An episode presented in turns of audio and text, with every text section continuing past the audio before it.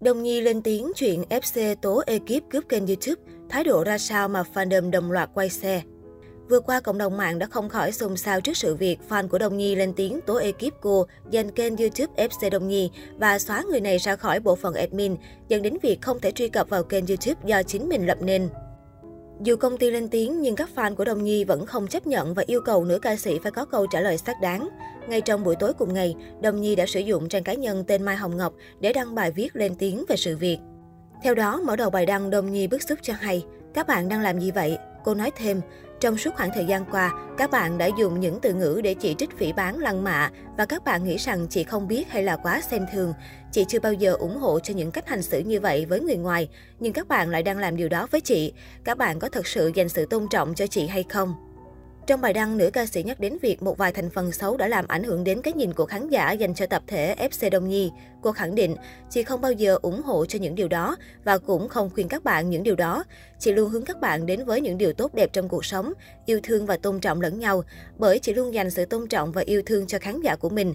Nhưng các bạn đã và đang làm những điều chị thật sự không chấp nhận được, nó đã chạm đến giới hạn của chị. Đừng nghĩ chị thay đổi, chính các bạn đã làm cho chị sợ hãi khi phải đối diện với các bạn. Những gương mặt vừa cười nói với mình mà sau đó lại đăng những lời lẽ xúc phạm về mình trên mạng xã hội. Vậy là yêu thương sao? Về kênh YouTube FC Đông Nhi đang khiến cộng đồng mạng xôn xao cho rằng ekip nữ ca sĩ đã giành quyền truy cập từ fan. Đông Nhi cho biết, chị xin khẳng định, kênh YouTube FC Đông Nhi ngay từ ban đầu hoàn toàn thuộc về công ty, chứ không có chuyện cướp đoạt ở đây. Và công ty cũng chưa bao giờ nhờ vả bạn để giúp xây dựng. Tất cả đều là tự nguyện mà. Sao bây giờ bạn lại nói khác đi? Chị sẽ đặt cho các bạn một câu hỏi. Đứng ở góc độ công ty, với một người ngoài mặt thì đang hợp tác, nhưng đằng sau thì lại cố tình gây chia sẻ nội bộ fan và công ty, thì bạn có cảm nghĩ gì? Với những gì bạn đã đóng góp để phát triển kênh, dành tình cảm cho chị, chị luôn ghi nhận và cảm ơn. Nhưng cách mà bạn đang làm, vô tình gây ra những hiểu lầm nghiêm trọng không đáng có, và chị nghĩ là bạn đã thể hiện nó sai cách.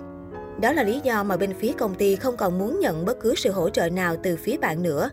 Tưởng chừng như đứng ra để giải thích mọi chuyện một cách êm xuôi, nhưng Đông Nhi lại bị hầu hết người hâm mộ chê bai về cách hành xử thiếu tinh tế ngay dưới bài đăng.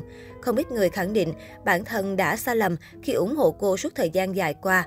Một số người còn tuyên bố sẽ quay xe với Đông Nhi vì cô nàng không biết trân trọng tình cảm và phủ sạch mọi công sức từ người hâm mộ. Một số bình luận như Vậy cho hỏi chỉ là thái độ của trợ lý Nguyễn Văn Anh đối với fan chị có thấy không? Hay con mắt chị chỉ thấy đám fan công kích trợ lý yêu quý của chị thôi? Vậy là sao đây ạ? À? Ý là ekip của chị mãi là nhất, còn fan theo chị từ những ngày đầu, chị không cần nữa hay như nào ạ? À?